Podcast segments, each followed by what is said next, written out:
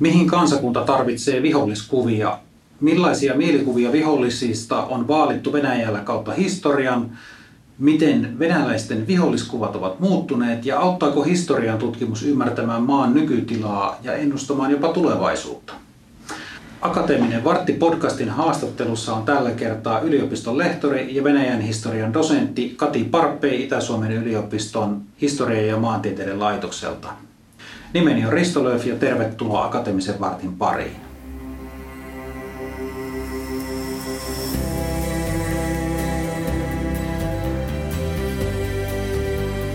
Tervetuloa Akateemisen vartin haastatteluun yliopiston lehtori Kati Parppeen historia- ja maantieteiden laitokselta. Kiitos. Mennään aluksi yleisestä yksityiseen. Miksi Venäjä ja Venäjän historia erityisesti kiinnostavat sinua?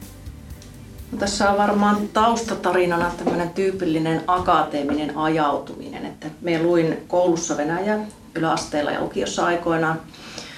Sitten ylioppilaskirjoitusten jälkeen lähdin Petroskoihin preppaamaan venäjän kieltä. Ja tietysti tuo 90-luvun alkupuoli oli, oli Venäjällä aika mielenkiintoista aikaa kaikin tavoin. Mutta silloin en sitten vielä, vielä niin ajatellut Venäjän historiasta itselleni uraa. Sitten taas ajaudun kuitenkin Venäjä, siis historiaa lukemaan. Ja tota, meillähän on kuitenkin täällä historiapuolella aina etuna, jos osaa muita kieliä kuin suomea, englantia ehkä ruotsia. Ja koska osasin venäjää, niin sitten päädyin tekemään opinnäytetöitä venäjän, venäjänkielisistä aineistoista ja sille tielle sitten jäin. Ja siinä vaiheessa sitten, kun enemmän ja enemmän rupesi kiinnostamaan tämmöinen historian käyttö ja historian poliittinen käyttö, niin silloin erityisesti huomasin, että tämä Venäjä on, on siinä suhteessa aika hedelmällinen kenttä tutkia. Niin Venäjä on läheinen asia ihan kirjaimellisesti. Me teemme tätä haastattelua nimittäin Joensuun kampuksella ja Venäjä on tuossa ihan naapurissa. Mm, tässä syksyllä päättyi tutkimusprojektisi, joka käsitteli Venäjän vihollisiin liittämiä mielikuvia. Siis aiheena oli virallisesti vihollisiin liitetyt mielikuvat ja attribuutit Venäjällä ennen vuoden 1917 vallankumousta. No jutellaanpa tästä tutkimuksesta. Ää, mihin viholliskuvat ovat pohjautuneet historiallisesti Venäjällä? No, tässä pitää oikeastaan mennä ihan keskiajalle asti. Ensimmäiset säilyneet slaavilaiset tekstit, kronikat, kertomukset on 1300-1400-luvulta. Ja siellä erityisesti kuvaukset mongolien hyökkäyksestä Venäjälle 1200-luvun alkupuolella on semmoisia, jotka, joissa rupeaa muotoutumaan tämmöinen hyvin mustavalkoinen asetelma, jossa on kristityt ja sitten toisaalta pakanat tai toisuskoiset, jotka sitten hyökkää kristittyjä vastaan. Eli se jako tavallaan kulkee näiden kahden, kahden välillä. Että käytännössähän tämä tilanne ei suinkaan niin ollut näin mustavalkoinen. Keskiajan Venäjällä eri tahot liittoutu keskenään ja teki yhteistyötä tarpeen mukaan, mutta joka tapauksessa keskiaikaisen tekstituotannon periaatteet saneeli tämmöisen hyvin yksioikoisen ja mustavalkoisen maailmankuvan. Ja tämmöinen kerronta myös sitten tuki näitä oman aikansa valtarakenteita.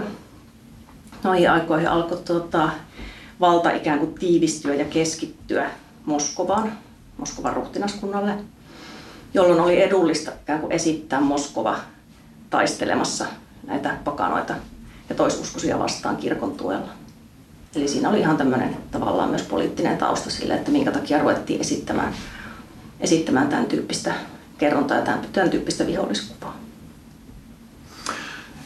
Voisi sanoa, että, että tämmöiset tekijät kuin uskonto ja kulttuuri ja kieli, nehän on moderneja myös nykyään viholliskuvien luomisessa, niin kuin silloinkin. No tuota, kun tullaan sieltä sun tutkimuksesi varhaisemmasta pisteestä sitten kohti vuoden 1917 vallankumousta, niin miten ne viholliskuvat ovat muuttuneet Venäjällä kautta historian? Et ketkä siellä viholliskuvien kohteena ovat olleet ja miksi? No, se on varmaan aika universaali ilmiö, että yleensä nämä vihollis, viholliskuvat liitetään ulkopuolisiin hyökkäjiin, näihin niin sanottuihin vihamielisiin toisiin, jotka Venäjällä on tulleet, tulleet tuota käytännössä idästä, lännestä, itelästä. Ja tässä oikeastaan nämä keskiaikaiset mustavalkoiset asetelmat ovat olleet niin kuin hämmästyttävän sitkeitä. Että tavallaan sieltä on saatu se semmoinen mallipohja näistä keskiaikaisista taistelukertomuksista, joilla sitten on, on ikään kuin kuvattu tai jota on käytetty sitten kuvaamaan myöhemmänkin ajan konflikteja ja vihollisia ja myös sankareita. Pitää muistaa, että vihollisella on aina tavallaan se vastapuoli ja se on sankari. Aivan. Näitä kahta ei voi erottaa. Ja sitten esimerkiksi vuonna 1812, kun Napoleonin joukot hyökkäsivät Moskovaan, niin silloin muun muassa käytettiin ikään kuin sen tapahtuman käsitteellistämiseen tämmöisiä varhaisempia konflikteja, muun muassa tätä mongolihyökkäystä 1200-luvulla ja sitten vuonna 1612 tapahtunutta puolalaisten Moskovan valtausta. Eli sieltä on tavallaan haettu aina se referenssi sieltä historiasta ja kierrätetty ja muokattu niitä viholliskuvia aina vastaamaan niitä kullosiakin tarpeita. Onko Venäjä tässä poikkeus? Siis mietin sitä, että mehän voidaan kirjaa sitä ihan tähän päivään saakka. Mietin suhteessa muihin valtioihin. Tarvitseeko Venäjä enemmän viholliskuvia kuin muut valtiot? No viholliskuvat itsessään on universaali ilmiö, että ihan, ihan kaikilla, kaikilla kansakunnilla niitä on ja se johtuu pitkälti siitä, että ylipäänsä tämmöiset yhteiset identiteetit, se ajatus siitä, että keitä me ollaan, aina muodostuu suhteessa toisiin. Ja tietysti nämä viholliskuvat on se semmoinen äärimmäinen esimerkki toisista. Mutta tietysti Venäjällä pitää, pitää muistaa se, että tämä Venäjän aluehan laajeni 1500-1800-luvulle hyvin voimakkaasti. Ja se käsitti sitten lopulta valtavan määrän etnisiä ryhmiä. Myös uskonnollista kirjavuutta oli tosi paljon. Eli tavallaan niin kuin, siinä on ollut pakko koittaa löytää jotain tämmöistä niin kuin yhteistä nimittäjää, millä saadaan sitten, sitten niin kuin luotua sitä me-henkeä tämmöisessä aika epätoivoisessa tilanteessa, jossa sitä on käytännössä kuitenkin mahdoton luoda. Eli käytännössä se on ollut kuitenkin tämä sisäisen yhtenäisyyden vahvistaminen, mihin mm. viholliskuvia on käytetty Venäjällä myös ja myös sitten muissa, muissa maissa. Niin, eli yhteinen vihollinen yhdistää hajanaista kansaa ja pönkittää sitten vielä vallanpitäjiä siinä sivussa. Tuota, miten sitä vihollisen mielikuvaa voidaan käytännössä vaalia? Mietin siis ihan historiatutkimuksen kautta, että muokataanko historiakuvaa maalauksilla tai tarinoilla, pahoilla puheilla vai miten? Siis nyky, nykyisin demonisointi onnistuu helposti tuolla sosiaalisessa mediassa, mutta miten se tapahtuu ennen tätä nykyistä tiedonvälitystä? No oikeastaan voi sanoa, että tehokkaasti se alkoikin vasta sitten siinä vaiheessa, kun alkoi lukutaito yleistyä ja ylipäänsä tämmöinen niin kuin media Eli Venäjällä se tapahtui käytännössä 1800-luvun puolen välin tienoilla. Sitä ennen voi ajatella, että esimerkiksi papisto on varmaan pystynyt jossain määrin vaikuttamaan väestön mielikuviin, mutta en usko, että se on ollut kovin järjestelmällistä Venäjällä.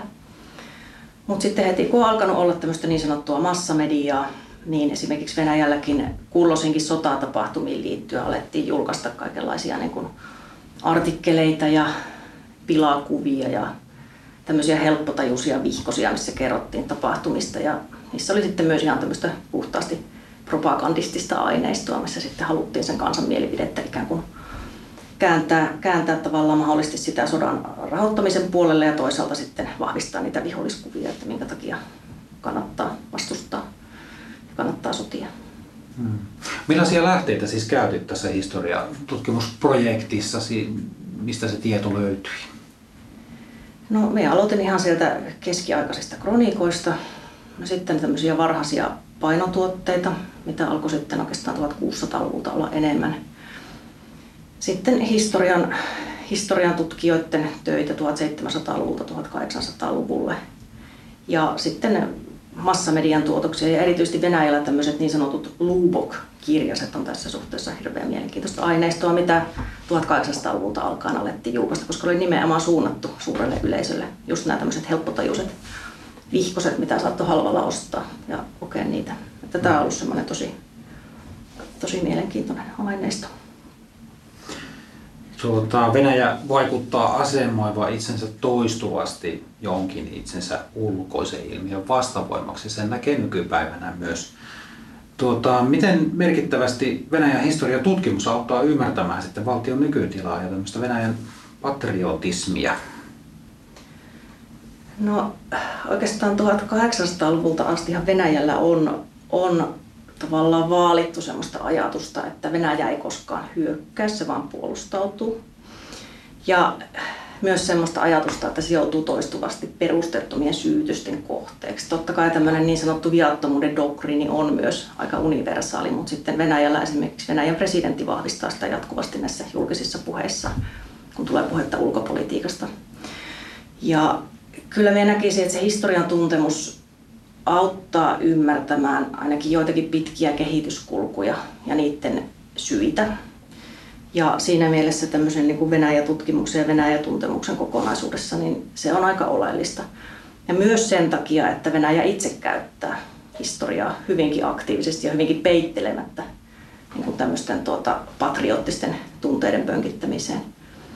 Ja siellähän on muun muassa ollut voimakkaasti pyritty vastustamaan tämmöistä niin sanottua historian vääristelyä, millä on tarkoitettu sitten niin kuin erityisesti toisen maailmansodan tapahtumista kertomista, jotka jollain tavalla saattaa sitten esimerkiksi puna-armeijan huonoa valoa.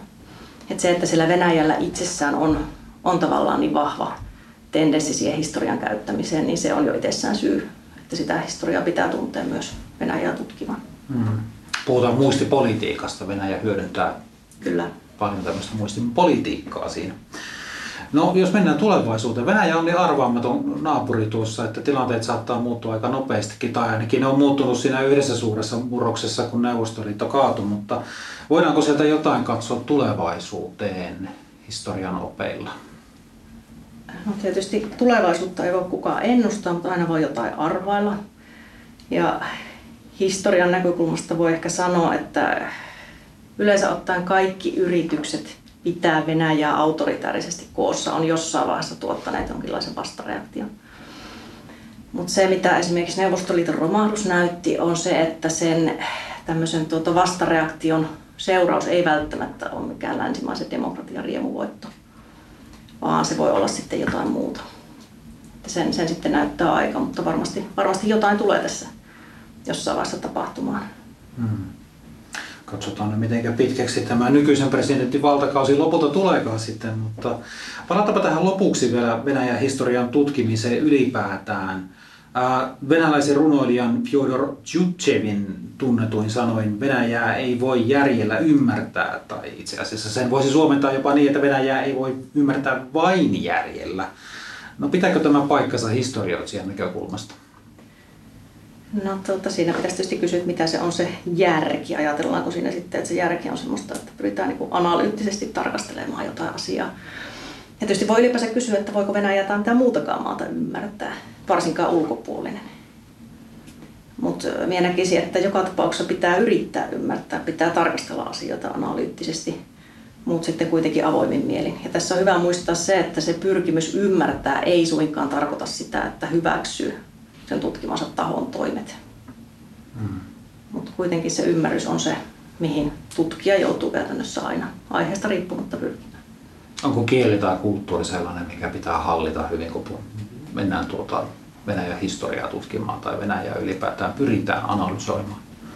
Kyllä se jossain määrin on edellytys, että ainakaan ilman, ilman kielitaitoa ei, ei pitkälle pärjää ja toisaalta ilman kielitaitoa ei myöskään oikein kartu se kulttuuriymmärrys. Joo. Että kyllä se on semmoinen aika oleellinen työkalu Venäjän tutkimuksessa. No oletko lukenut Venäjän suuret klassikokirjat, Dostojevskit ja... En kaikki, osaan. No niin. Kiitos haastattelusta yliopistolehtori Kati Varpe ja menestystä tutkimukseen. Kiitos.